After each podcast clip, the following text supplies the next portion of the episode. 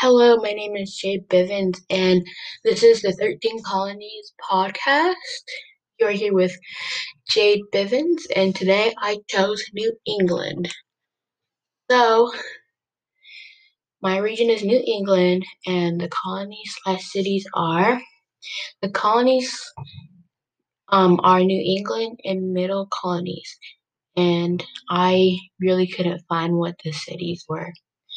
Um, the social religion was Christian or Catholic. That is what the the most of the population that was their like religion.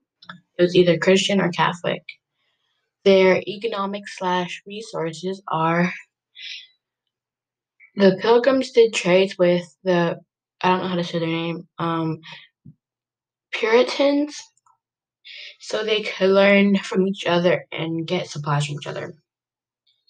So since the natives the natives were there first, they taught them how to fish, how to like how to do everything, and the pilgrims had to help them too. In their treaty, they had to help them farm and collect supplies so they can trade with each other and they can learn from each other. And the people, the people there were pilgrims and they had to go on a crazy trip to get to the Plymouth.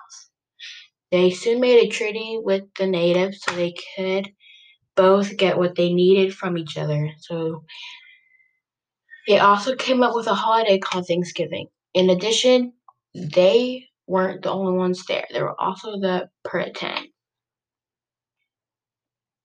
Government slash political. The Puritans were basically the leaders for the, the New London. Their people led team meetings and they were self governed. They wrote the Fundamental Orders of Connecticut.